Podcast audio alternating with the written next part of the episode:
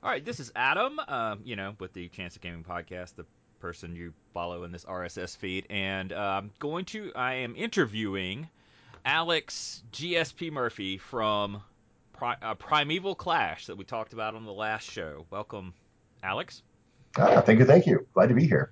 I this caught my eye. I think like uh, two episodes ago, and I was like, you know, I I talked on the uh, podcast a couple times. Like I'm kind of burned out on small scale skirmish games, you know, because it seems like everybody's doing them. There's a lot of them coming out on Kickstarter, but this one, um, etched its way through uh, to my my hard heart. My heart grew three sizes that day that I saw it. I was like, "Holy shit! This is dinosaurs."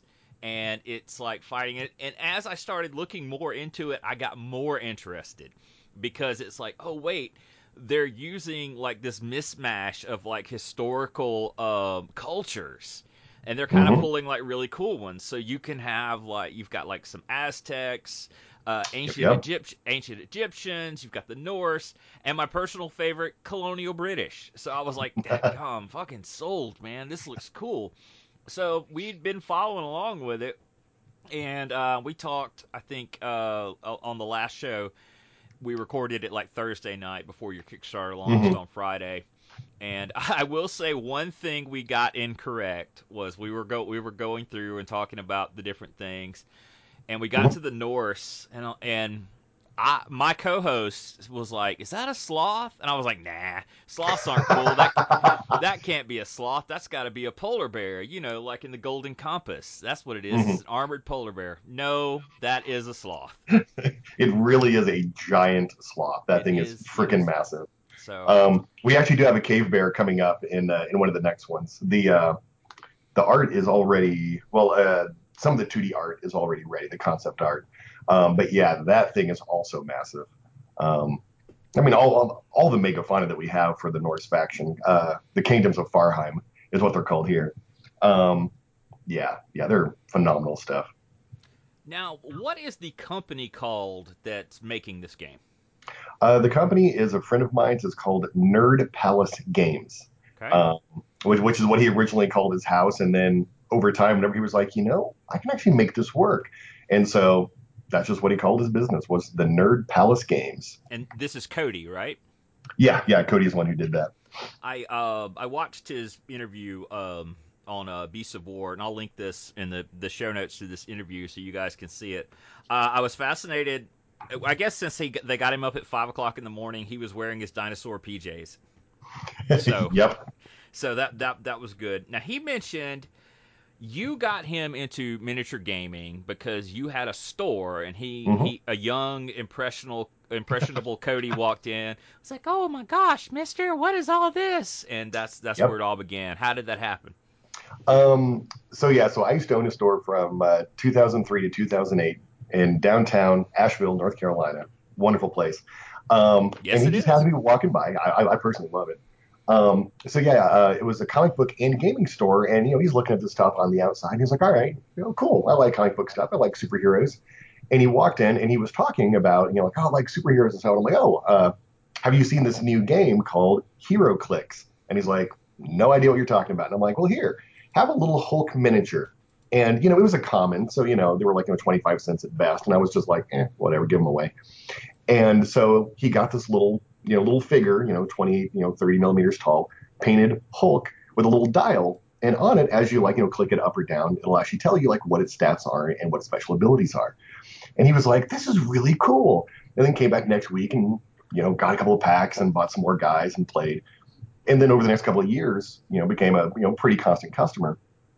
And then after I closed, you know, we, we still we still stayed in contact. Um, amusingly enough, his wife is actually a photographer for fashion shows, and I stage manage for for fashion shows. I thought you were going to say you were a model. um, oddly enough, I've been on the runway a lot of times, but never for the public. It's always to teach the models how to walk, which is kind of a weird thing. Like, how did I end up doing this? This is so weird. Well, they have to learn somewhere, you know. It, it's true, but I'm like, oh, yeah, I, I don't know why I'm up there ever, but. Um, but anyway, so yeah, so he like stayed in touch, and then a couple of years ago, he was like, I guess about a little over a year and a half ago, um, he was doing a um, he was doing an event and he was just like, "Hey, I've got an idea for this game. I, I need someone to write some of the fiction for it. Can you do that?" And I'm like, "Yeah, sure, sure, I can do that." And I started messing around with it, and actually, I came up with a different game system than what he was originally thinking of. And and we started playing it, and just absolutely loved it. It was fantastic and great. Um, and so yeah, yeah, just over time, you know, it became more and more, and then you know, you know, the more we play it, the more we like, ooh, but if we change this, it gets better, and then we add this and this. So, so that's the basics of how uh, how that kind of fell into place. Now, were you talking about just making the system, or were you talking about actually working with Primeval Primeval Clash? Or how do you say it? Is it Primeval? Is Prime Evil? It is Primeval, Prime, right? Primeval Clash. Mm-hmm. Yeah, Primeval. Clash. Okay. Um, yeah, it um, that, that's kind of the evolution of of the game as well. Um, the, the, yeah, the two pretty much went hand in hand. Um, yeah, there's was going to say about that I totally lost it. That happens a lot. I've got so many different thoughts going on in my mind all the time, and I'm like, ooh, here's four tangents, and I talk about one, and I'm like, and the other three are now. Uh, yeah, I, uh, I understand. That happens to me all the time. Often in the middle of the show, I'll just go off on some other weird tangent and just like, oh wait, what were we talking about? Let's let's go back to this. Speaking yeah. of, in talking about this Kickstarter, uh, I educated my older co-host in Dino Riders. yep. And uh, I was glad to see Cody in the Beast of War interview talk about that being a huge influence because my co-host was like, "What? What is Dino Riders?" I was like, "Look, man, you know how like love, you know how kids like love to play with dinosaurs." and they love to like play with like GI Joe and soldiers and lasers and shit. I was like, what if we just combine those? You know, Although I feel sorry for the dinosaurs because you know they're just sitting there eating, you know, just the, the, little herbivores. Just the brontosaurus is just eating a tree or whatever, and they're like, "No, we're gonna strap some missiles to you." what if I what if I get shot? Well, it just happens. There's more. There's more around. yep. Oh man. So this is definitely infinitely more savage than that. This is up close and personal combat. Yep. Yep. Um, with with uh, occasionally the exception of the uh, Grand Empire of Lindinia, which is the uh, colonial British faction. Um, they're a lot more cultured than that. So their army is exclusively, well, almost exclusively, herbivores. And uh, because they're also the most technologically advanced, they've also got gunpowder, which means they like to stay way far in the back and bombard people with mortars and snipers, etc. So yeah, all the rest of factions are very up close and personal. Uh, but yeah, but not the British. They, they don't want to get their hands dirty. I understand that. Now, did I see in the sculpt on this, and you can see these on the, the Kickstarter that we'll obviously link in the uh, show notes for this. Uh, the guy has a tea kettle. Mm-hmm. Yes. Yep. yep. Like a good um, British. it's it's very important for uh, for the uh, I forget the name for it. I think it's bagman, which is like the um, assistant to an officer uh, in the British Army. Um, but yeah, it's, it's, very important that they, you know, have the tea kettle ready at all times, so that way, you know, as soon as the battle's over, you can then relax and have a cup of tea. It's very important, the most important part of the job. As we jump around to all the different things in this, uh, I guess I should start out with by asking what this is a skir- a small scale skirmish game, correct?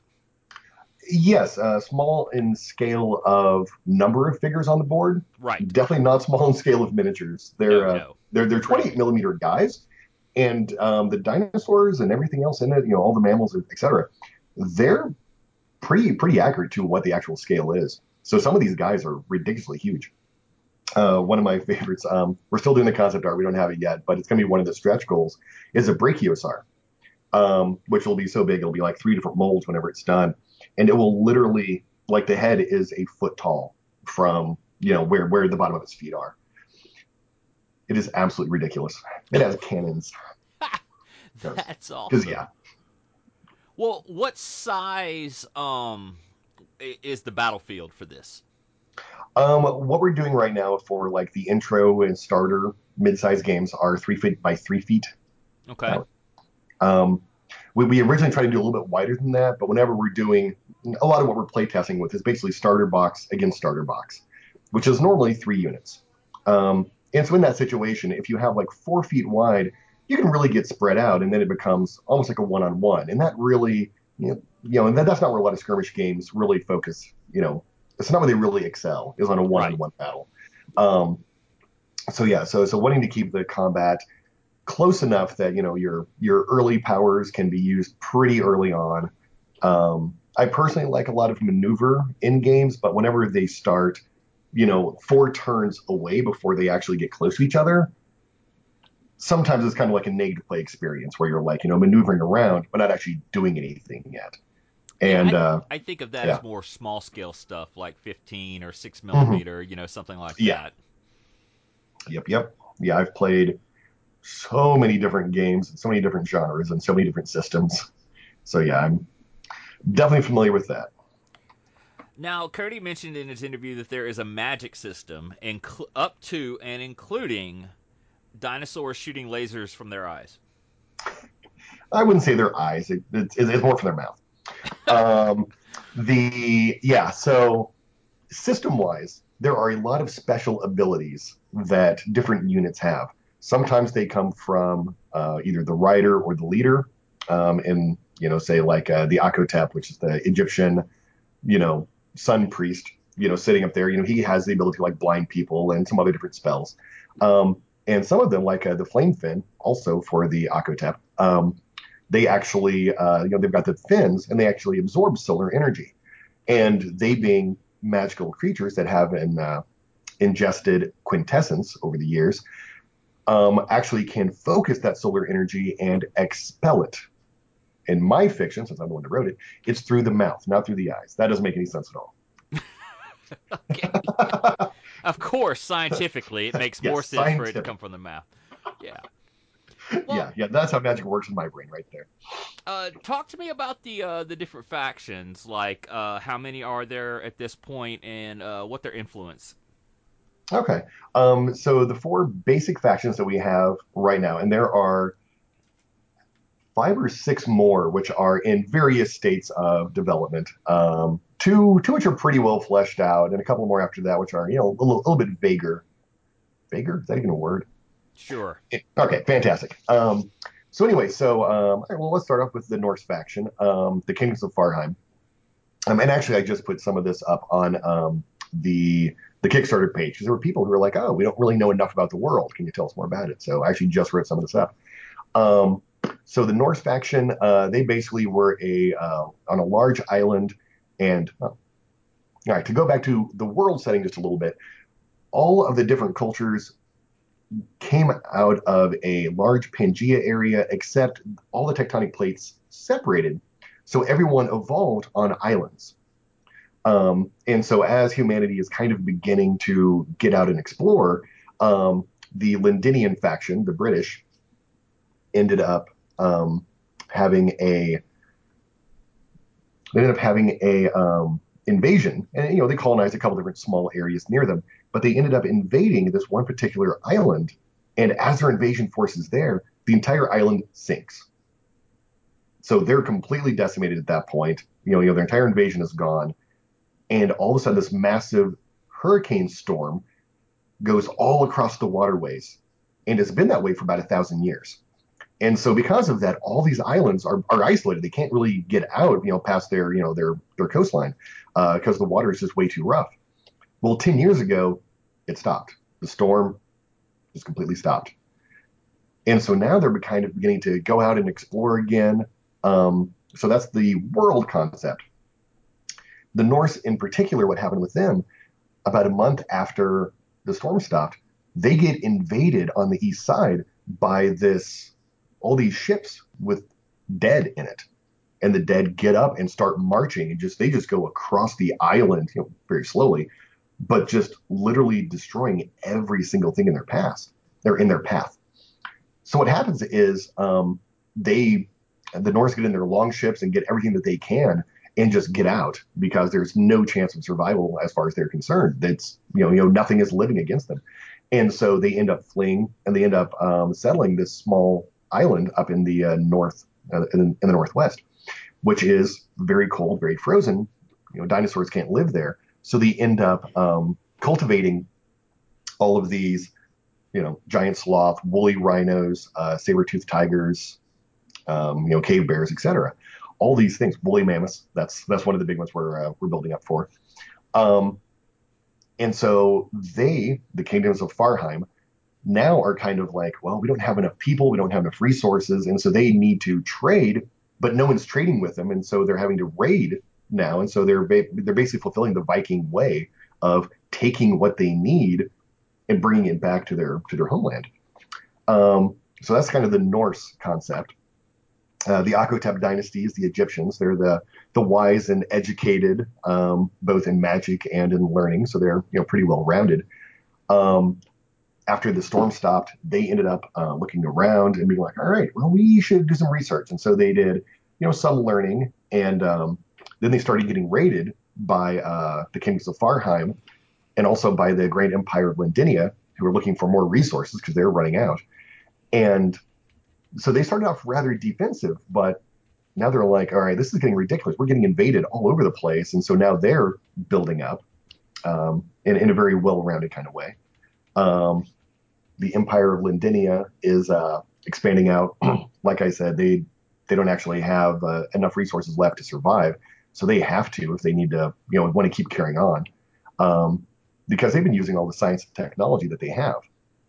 Uh, so that's used up all their resources. Amusingly enough, uh, they're also one of the only islands that never had quintessence. So they never had the magic to be able to control the dinosaurs. So they've actually had to rely on training uh, so a lot of them actually have reins and well-trained animals, as opposed to magical control like a lot of the other factions. Interesting. Um, yeah, yeah, they've got some weird science stuff going on as well, but we haven't really seen too much of that yet. That's a little bit, a little bit, little bit further down the line. We want to get, we get all the basics done before we get into the the, the crazy stuff. Um, and then the Aztecs were again, they were very uh, exclusionist, um, you know, very you know private in their own jungles. Uh, they've got a lot of the raptors, uh, Allosaur, T Rex, pterodons.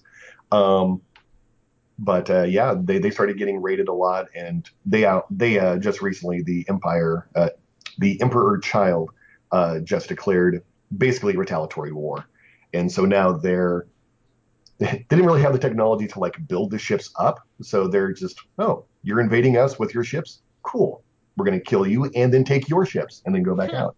So so yeah, that's uh, that's the four rough overviews of the four factions. Now you mentioned an an undead faction. That sounds pretty cool. Maybe that'll come down the line.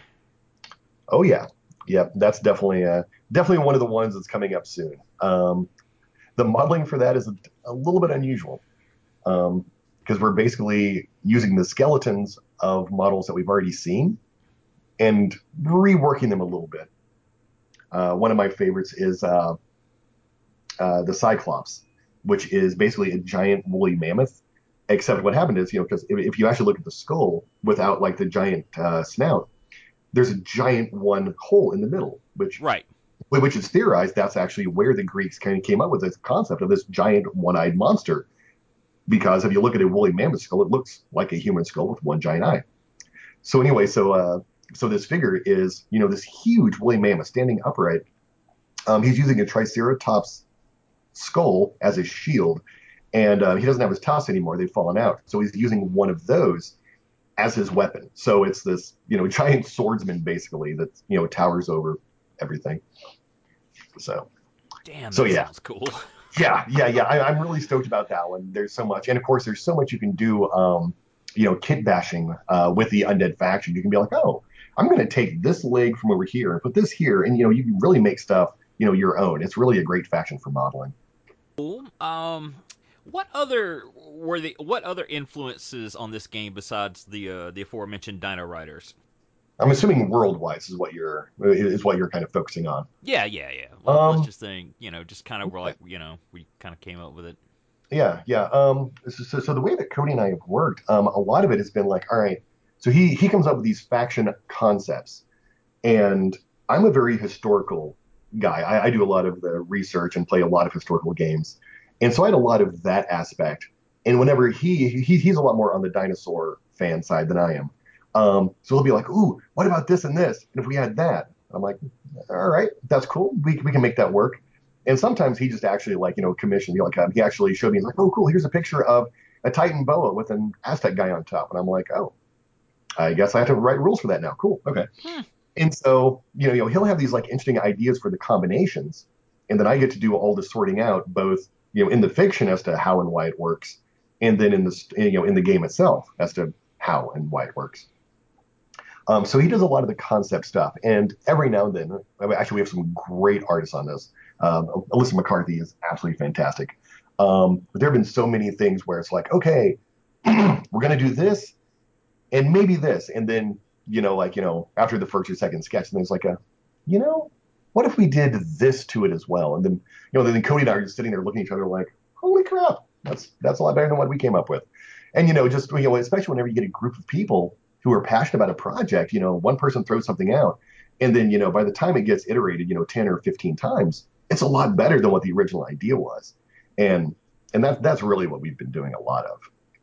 All right. Uh, one thing I did want to ask, in like just kind of a slight overview with like rules and stuff like that, because I'm not mm-hmm. rule crazy. I always I always rely on other people. Like, uh, I don't yeah. want to read the rule book. Show me how to play this.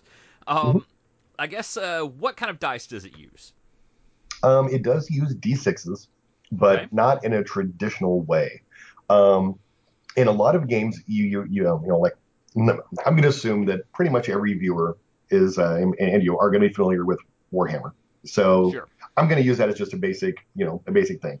I used to play the Imperial Guard, um, and so they were in for, in 40k, and there were so many times I'm like, all right, I've got you know 10 guys, so I'm rolling you know either 10 dice or 20 dice depending on where they are, and and my dice are horrible. They're absolutely absolutely ridiculous. And so I'm like, all right, cool. I just fired 20 shots. I got three hits, uh, no wounds. Okay, hmm. crap. And I'm like, I just put out you know 40 laser beams. Granted, they're not that powerful, but whatever, and had absolutely no effect. And that has always always kind of annoyed me. And um, so this game, I, I took a very different approach, and instead of rolling, if you succeed at something, what you do is you roll to see what you succeed at. Um, so because of that, every unit has a has a unit card. Um, if you play any board games like Arkham Horror, whenever you've got your like, oh, here's my character, it's about that kind of size. Um, and on it, there's four different sections. Bottom left is called the boost section. That's that's for if you roll a one. On the top left is the two and three. That's where uh, your movement is. So if you roll a two or a three, you get to use it as a move action. If you roll a four or five, that's combat, and those are your your attacks. And then sixes, which are the bottom right, those are your special abilities. But one thing I really didn't want is like, oh, first turn of the game, my guys are way in the back. I roll my dice. Oh, cool. I got four attacks. Yay. I can't do anything with that. So what you can always do is trade in two dice anything for one other die that you want. So in that situation, you're like, oh, I rolled four attack dice and I'm, you know, 20 inches away from anything. There's nothing I can do. Pick up two of those dice, they're gone, and you add one movement dice. So now you have two other dice which are still sitting on the attack. You can pick both of those up, put one to movement, and bam. So worst case scenario is you're only making two move actions that turn, which is a lot better than doing nothing. Okay. And that and that works the same way for for everything. You know, if you're in combat and you roll nothing but moves, you can trade two of those in for one combat. Or you can trade two of those in for one special ability, which might be more effective than whatever you were beginning on the uh, on the combat result. Uh, and some of the dice you can use, uh, so especially like move, for example. A lot of units actually have a uh, a little header on there to where you can spend the die as a move action, or you can spend it to gain a dodge token, which means you can ignore the next the one next attack that comes at you. So that way, even if you're in combat and you roll just one move and you're like, well, I'm not going to do anything with it, because you know like oh i'm going to move half an inch to the left or to the right it, it, doesn't matter in a lot of combats. But if you're like all right my unit is you know it's prepared to move so they're just a little bit more able to dodge. And so you can actually use it for that because i really wanted to get rid of the idea of a dead turn where you roll the dice and you're like great i can't do anything next turn because I, I i truly despise it as a player and I never want to have anyone playing my game say, "Oh yeah, yeah, yeah, this game was going great," and then I then I just rolled absolute crap for two turns and lost the game great. Because hmm. that's okay. that, that's not what I like, and so you know I don't want to I don't want to give that to anybody else. All right. Uh, so it does do I go you go right in the sense of like if you have initiative or, or whatever, you move your guy and then I, you move one guy and then I move one guy, right? Yes, yes. It, it does alternating in in that fashion. Um, so whoever the first player is, I move one unit, then you move one unit, and then back and forth and back and forth. Um, the way that models are removed from combat is a little bit different. Um, and so if somebody gets outnumbered, then they will always be the first player. As an amusing little side note, it's just a little little quirk of the way that the initiative sequence works. Um, again, and, and that was to uh, you know to avoid negative play experiences, of which I'm very very against negative play experiences. Nobody nobody loves it. I, I agree, but every now and then I see some uh, you know game mechanics, which I mean you know like all right, there are a lot of game mechanics I see pop up over and over and over, and you know I'm like you know there's probably a way around that, but a lot of people are like, well, this is just how it's done. Sure, it's not great, but you know it's how it's done. And in, in this game, I've pretty much tried to remove every single preconceived notion that I have as to how it could be done, and and starting over from there. Okay. Now, I kind of wanted to uh, address some of the uh, the comments on, on the Kickstarter and just kind of Sure. mention mention some things because I, I kind of just scrolled through and took a look. I will say, like, some people are like, well, you know, you're you guys are asking for uh, 68 grand. Mhm. And you know, people. Some people are like, "Wow, that that sure is ambitious. You you want a lot of money there." And I will say, from if you're a longtime listener of this podcast, we've interviewed a ton of people that have done Kickstarters, and every one of them say is like what you don't understand is like John Q. Public is how expensive it really is to make a game from the ground up, to Yep. just strictly to just strictly get the molds made and you know everything. It is incredibly expensive. And they're Yeah. like, you know, we're not putting this money in our pocket. You know, we are every bit of this goes into the game, you know, and yeah, so it's I would I would say that it's really really expensive, especially because these appear to be pretty large models, and so I imagine they're multi-part molds, you know, and and all that good Mhm. stuff, and and yeah, so Yeah. Yeah, it's, I it's, was. a, it's a thing. Yeah, yeah. I, I was a little concerned and caught off guard whenever um, Cody and I were originally talking about the prices for it. Um, it's actually lower. Lu- Luckily, we were able to get a uh, negotiate a better price. Um, the original uh, company that we started to look at, um, it was, I want to say, four to five thousand dollars to make one mold, and each faction, and, and this is actually one of the challenges of the fact that we're doing four factions. Um, each faction um, would take three or more. And so some of them would take four molds. And so using that company, we're talking, all right, so four molds at, you know, if we get a good price of 4000 each, that's $16,000 to make the mold. That's not for the casting, that's not for the box, that's not for the tokens, not for printing the rule book, not for shrink wrap, not for shipping, not for anything. It's just 16,000 for the mold. Yeah. So originally when we looked at that company, we we're like, all right, if we actually want to do that, just for the molds alone, that's sixteen thousand times four. That's sixty-four thousand dollars, and that's not producing anything. That's just here. We now have this, you know, the chunk of metal that we can shoot plastic into. Yep. and I was like, oh dear God, that's not going to work. And, and, and luckily, we uh, uh, one of Cody's uh, connections actually works with people who have done manufacturing, so I got a better quote, so we can do it. But but yeah, at first I looked at that and I was just like sixty four thousand dollars just for the molds. I was like, oh dear God, that's not going to work. Now, uh, speaking of these, uh, are, are they will be multi? They're not single piece miniatures, correct? Correct, These correct. these are multi part. Okay.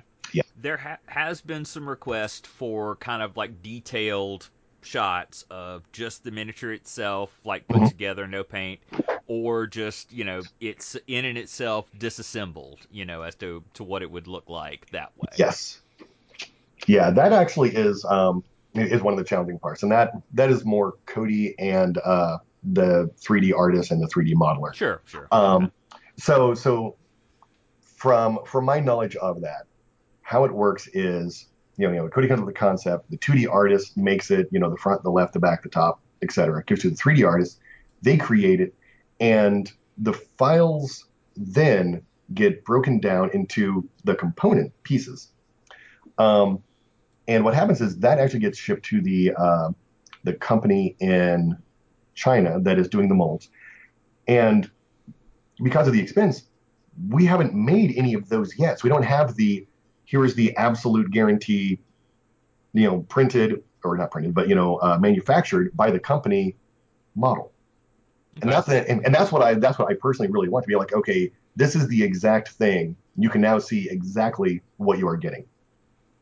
So what we're doing, you know, you know, the best case scenario from that is, you know, showing the 3D renders um, with with scale whenever possible, um, and then basically 3D printing the components and putting that together. And those are the models that you're that you're actually seeing is the exact same thing, but done via 3D printing instead, which is as close as we can get without spending, you know, five thousand dollars. So sure, sure, that you haven't raised yet. yes, exactly. Um, so yeah, so so it definitely is challenging. Um, um, uh, the guy who's doing the 3D printing or the 3D modeling, um, his, his 3D printer actually broke. Um, and so we haven't actually gotten any lately, but uh, he's actually putting together um, a couple of more right now and he'll be taking um, pictures of them as soon as they're out of the molds and sending them to us so he can put them up. So that way people can see here are some of the other ones. Like literally, this is what it looks like in hand. There you go. Awesome. So, so you yeah. have like a, a timeline on when that might be available? Not yet. Um, we're hoping in the next day or two. But you know, 3D printing out a model that's you know three and a half, four inches tall, four inches wide, three, you know, five inches long. You know, definitely an extensive process. Um, so I actually don't have a solid number yet. Um, I, I, asked Cody about that yesterday, and he has not gotten a firm number back yet from uh, Daniel, the uh, the modeler. Okay. So now, hopefully, uh, they... hopefully by the time the show goes live, it'll already be up. But sure, no okay. guarantee. Now, uh, they asked you guys to put up more lore, and you, Mhm. you did that today, right? Yep, yep. So we're, we're, we're good with that. There, it is up there. I read it. It's exciting. I want to. I want enough to basic, this. enough basic of the overview. And there's actually a lot more. Uh, there are a number of stories which are written, which are on our uh, website. Um, and actually, I should I I should need to go back and put a link to it so that way people can be like, oh, here's the overview of the world. For more stories, click on this link and go to the website. You can actually like read, you know, like, oh, here's a little bit more about this faction. I need to do that. So that that's nerdpalacegames.com. Right? NerdPalaceGames.com. Yep, there's a tab up there for fiction, and that's that's where it is. Okay, and I'll I'll link that in the show notes. Uh, another request on there is like you guys should make a board game geek page. You know, for Yes, the uh, yes, the actual game. Yeah, yeah. Cody started working on that a couple of days ago, and I, I forget what happened on that, but yeah, that's that's in the works. I don't know. I mean, what's not up yet. essentially, it just it gives like people that backed it or or mm-hmm. interested a, a kind of a forum. Yeah. You know, as of right now, is you have to in order like for me to ask a question about this Kickstarter, I would mm-hmm. have to donate. yeah, you know, donate to- one dollar it. at least. And, Yeah. yeah, yeah. So this this way it gives you more of a forum for people that are mm-hmm. just kind of on the fence, I guess. Yes, yes, yeah, and definitely. And I mean, you know, there's you know, there are a lot of times that you might want to ask a question that you might not want to be like all over the Kickstarter. You might be like, you know, like I, I kind of have a question here or concert, you know, concert concept um, or a thought. And and so yeah, I'm definitely a huge fan of getting that page up. Um, uh, Cody actually works um, as a vet tech, and uh, the place that he works, um, so actually like last night he worked 7 p.m. until 7 a.m. Um, I think he's awake now. Um, and where he works doesn't have, you know, he's it's a uh, emergency animal hospital. Um, Okay. And so he apparently was overly swamped last night, didn't get a chance to get on the internet to do anything. Um, but he's awake now, so hopefully that'll get done today, being Sunday. Okay. So- Um, another question on the uh, the Mm-hmm. Kickstarter. People were curious about worldwide shipping. Do you know anything about that? a little bit. Um, uh, the shipping is not my forte, but somehow I ended up kind of the one in charge of running the Kickstarter as far as a lot of the numbers and everything else goes. Um, so we're we'll, we'll ship to pretty much any single place that we can. Um, whenever we first started it, um, due to a minor technical glitch, um, it launched a little bit earlier than expected, and none of the shipping information was in there. Um, not, not not like the little chart at the bottom that that's there, which will give you a basic ballpark of what it should cost. Um, again, until we actually get every single one of the files to the manufacturers down in China, we're not going to have a set number where they can say, okay, here's exactly what the weight will be done. Um, until that point, uh, we're we're going off of our best estimate, considering the weight and the size of the box. Um, but yeah, so we'll we'll ship anywhere. Um, it's just a matter of I have to manually go into each and each of the four pledges for every single country. And so right now, if there's someone who wants to, who is in a country that isn't currently opened, I will happily open it up. But the idea of going through that list, which we're talking literally hundreds of them, and researching the approximate before we have a set number, is really daunting and overwhelming. Um, I, I started a couple and I was just like, I'm not even out of the letter A yet, and yeah, my sanity was gone. And also because there are, you know, like literally my uh, to-do list of things to do is currently 14 items long, and I'm like, as much as I like the idea of adding literally, you know, 400 countries times four, you know, 1600 countries into this database, that's probably not the best thing I can do. You know, as far as getting everything else up and ready. So, so again, if anybody has, if anyone is from a country that's not on that list, let me know. I will add it in as soon as possible.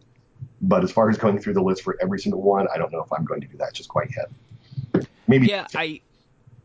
I think I think mainly the concern was like what will shipping be to like Europe and mm-hmm. uh, Britain and technically Britain is Europe right now, For but now, that yes. can change.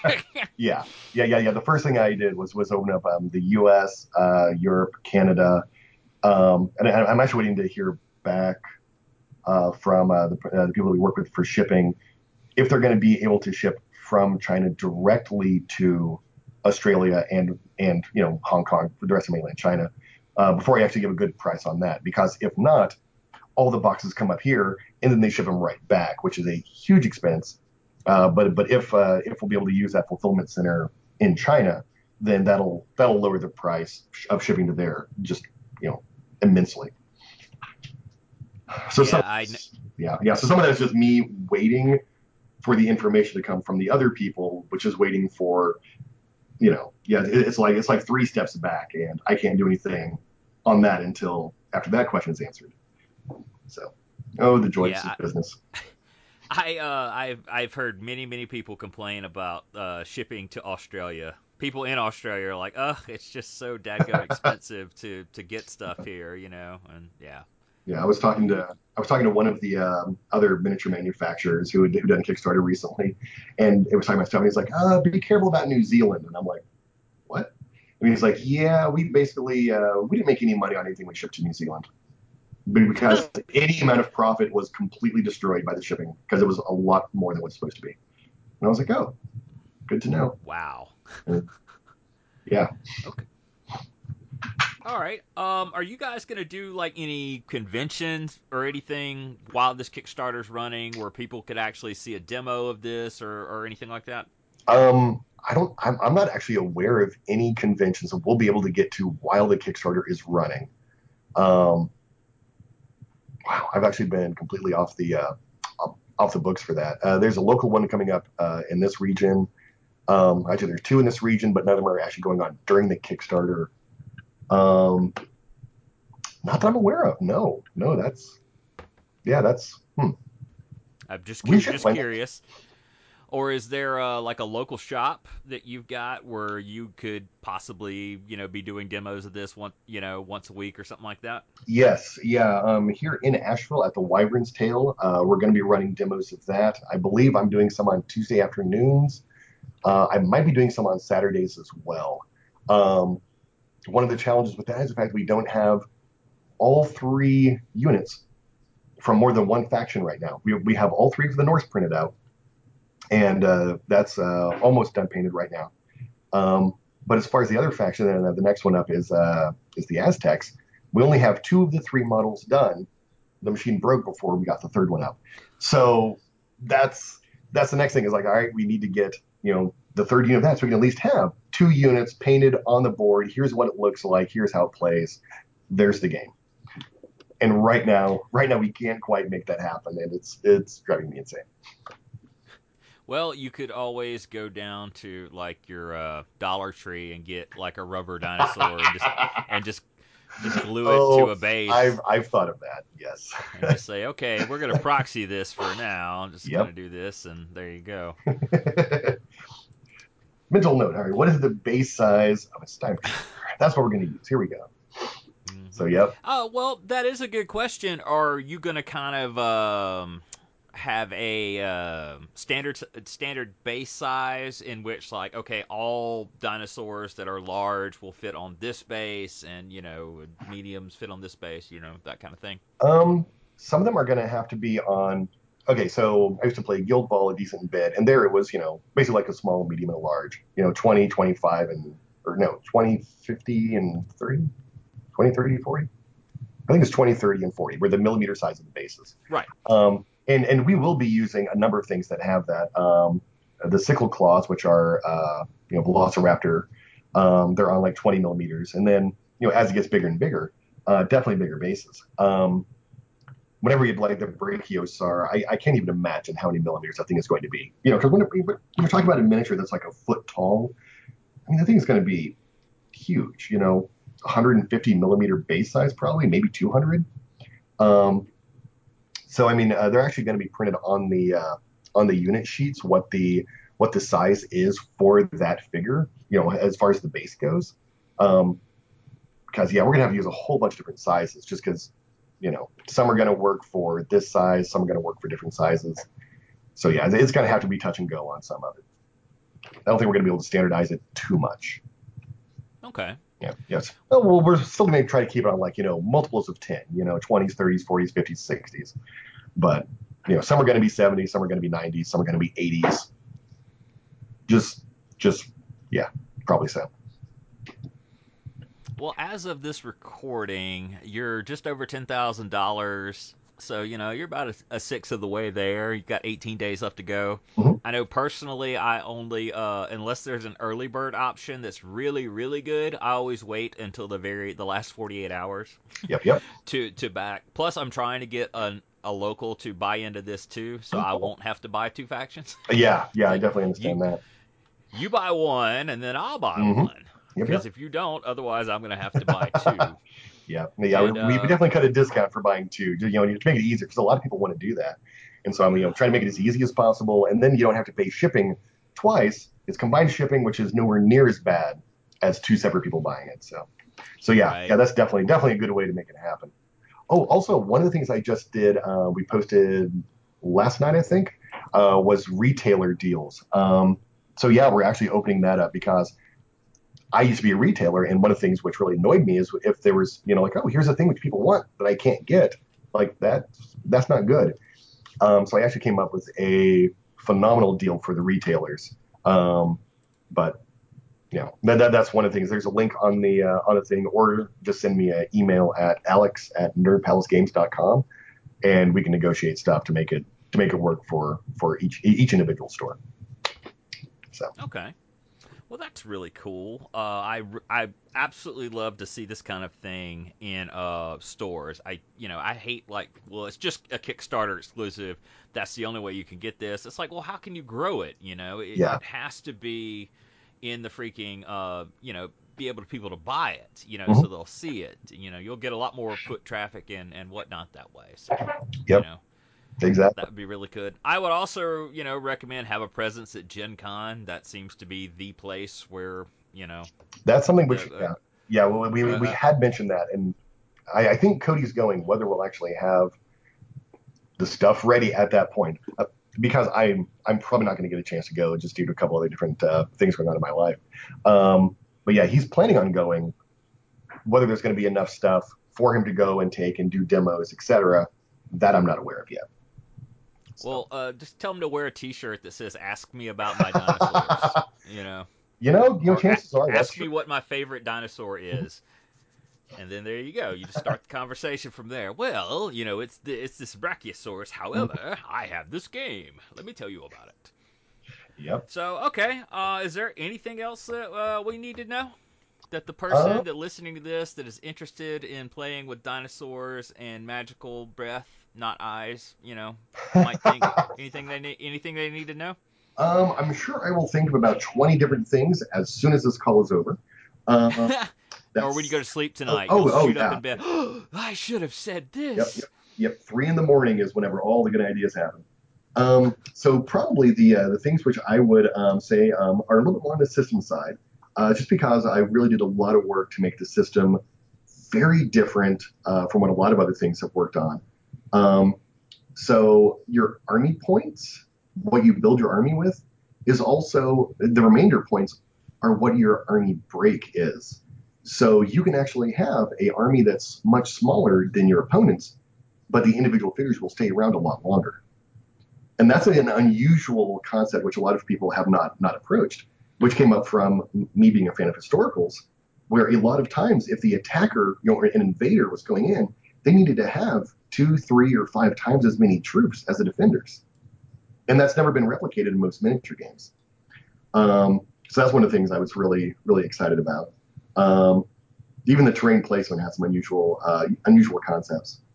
And actually, uh, the rulebook is free online. Um, if you go to nerdpalacegames.com, uh, one of the tabs is games, and underneath that is the is the rulebook. You can download it for free. Um, yep, take a look. Let me know what you think. Um, and there are a couple other different concepts in there which are pretty unusual. Um, but so far, everyone uh, everyone I know who's looked at it has been really happy and excited about it, and uh, and happy with uh, you know the ideas we've come up with. So yeah. Now you mentioned uh, playing historical games. What do you currently play Uh, on a regular basis? nothing as much as I would like on a regular basis. Um, recently, uh, as far as historicals, the ones I've probably played the most are Liar Guerre, which is a French rule set of ancients and medievals, um, Field of Glory, and I guess the third one after that's probably DBA. Uh, well, DBA, DBM, any of the De Bellis Antiquitatis games. Um, in the strictly in the historical sense. I, I do a lot of different board gaming and card gaming as well. So so I get mechanic ideas from all across the spectrum. Um, you know, like the fate system from the Legend of Five Rings card game is something which I was like, hmm, this kind of makes sense to use in other different games. Um, you know, the activation concept from Saga, uh, um, which is another skirmish game, uh, had some really interesting ideas. Um, so, you know, I was showing one of the one of the guys I know, and he was like, "Oh, I see some Saga influences," and I'm like, "Yes." And this and this happens, and he's like, "All right, so not quite like Saga." Like, "No." yes, some of the concepts, not some of the same delivery, a little different. Yeah, I play. Um, well, I own stuff for the Art de Guerre. I only get to play it about once every two years, and um, yeah, I play Saga probably six or eight times a year. Mhm. And um, I have a friend that's really interested in the new Magic supplement that's coming out. So Yeah, yeah, yeah. Uh, well, I actually talked to one of the guys at the shop the other day about that, and he's he's really excited about it. I'm I'm interested. Um, yeah, yeah. For me, every now and then, experience will happen in a game, and I'm just kind of like, mm, not a fan. So uh, it's one of the guys I play Saga against has knights. Uh, he plays the Normans, and so he was running across the field. Um, so he's running across the field, and you know, in the open, you know, he's got his lances down, not in combat, just you know, like all right. But you know, his activation ended, and he was just barely within range of my unit of levies, which I ended up, you know, just having to roll, um, you know, like, like two or three activations with them. And I was like, oh, oh, that's cool if I do this and this. And so my levies ran up and attacked him twice and destroyed his units of knights. And we just kind of looked at each other and we're like, should this ever actually happen where a unit of knights running in the middle of the open field runs into a unit of peasants and the knights die horribly? I think that was actually the last time we've actually played Saga. Um, I mean, like I say, the activation I absolutely love. But whenever it comes to you know rolling large piles of dice, which is what it does for you know combat successes, I roll absolutely ridiculously bad the entire time, unless it's a situation like this where it's like you know feasibly this should never work, and then it works, and then the other person is like, all right, that's that's just ridiculous. so so yeah. Um, but, but but yeah, I actually am excited about this Saga supplement just for you know a lot of the ideas. I actually still need to pick up Aetius and Arthur because I'm, a, I'm a huge fan of that era as well, the you know the late Roman Empire. Um, it also got what Picts and Caledonians, which are a couple of factions I like out of that. Oh, and uh, the Parthians as well. I'm a huge fan of mounted cavalry. nice. Yeah, I have. Uh, I picked up the. Um, yeah, I want to do the Last Romans from Aetius and Arthur, but I picked up the um, the Age of Crusades Mhm. to do the uh, Milites Christi Yep. ones because I, I got some uh, some figures pretty cheap. So Mhm. Nice. So Yeah, you know. yeah. I think I was doing. Um, I think I was alternating back and forth between the Moors and the Saracens and uh, in the Crusades. yeah, again, huge fan of uh, of mounted cavalry archers, and uh, as opposed to unmounted cavalry archers, uh, that doesn't make sense. Um, but yeah, huge fan of cavalry archers, and so basically in any game where that's an option, I will have one army of that, and so yeah, yep, good stuff. All right. Stuff.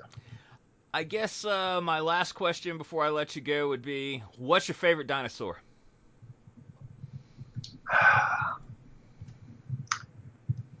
Huh. You know, that's oh geez. You know, like uh, you know, before I started working on this project, I'd probably be like, ah, this one's kind of cool. This one's kind of cool. Um, hmm. Because now in my brain, they're all wrapped up with the stats as well and the effectiveness and the lore. Um, uh, I'm probably gonna have to say the Dimetrodons because it shoots lasers out of its freaking mouth. Um, there you go. That's not eyes. not its eyes, out of its mouth. Yep. Um, yeah, and it, I might actually need to go back into the. Um, I actually need to go back into the uh, lore, uh, you know, like the stories, and actually clarify that so that way there's no confusion comes out of its mouth. Um, but yeah, yeah. Actually, after that, probably going to be the Raptors, uh, um, which are much smaller than what most people think. Um, and they're cl- they're clever girls. Oh, very clever, very clever. Yeah, it, it's amusing. In this particular system, uh, they're actually not individually very strong or very damaging, but whenever they outnumber people, they basically lower the uh, the target's defense a lot. So what happens is if you get like two or three groups around anything, they just shred through it. So it really is this phenomenal pack of hunters. And so yeah, yeah, I was really happy the way that they worked out as far as the system making sense with how I feel like they should be played. So, so anyway, yes, Raptors are the second. Dimetrodons with freaking lasers is my is my first. Well, Alex, thank you so much for uh, joining us, and I really want this thing to happen. So I, Me I'm I'm pushing. I know I'm pushing it. I'm I'm Awesome. Tweeting so about much. it and, and and stuff like that, you know. And I'm I'm banging the drum locally, like one of you guys do this, so I can, you know, I don't want to buy two. hmm That's expensive. I want to buy one because I'm cheap. Um, so I yeah. totally man. I'm, yeah, I'm right there with you. This is super cool. Like I said, I, I have been completely burned out on small scale skirmish, and this has my, my heart has grown three sizes. I love this. Awesome, love man. everything about it. We And, we uh, appreciate it a tremendous amount, man. This is fantastic. Thank you, thank you. This is super cool. I also like that you're in the US because 99% of the time when some cool Kickstarter pops up like this, cool original Kickstarter, it's in Spain or the UK or whatever. France France is one that so has a couple of good ones. you know it's, it's so it's expensive for me to buy in and expensive for it to ship and hard to get locals interested in it because it's way over there so this Mhm. this is perfect love it Fantastic. Yep. plus you know you're up there in uh, north carolina you're in Ric flair country so there you go yep. We are famous. uh-huh Uh, all right so uh, we wish you the best of luck and uh, hopefully this will work out and we will continue to follow it definitely, definitely, man. Thank you, Adam, so much. It's been absolutely fantastic talking to you. thanks Awesome, man. See you.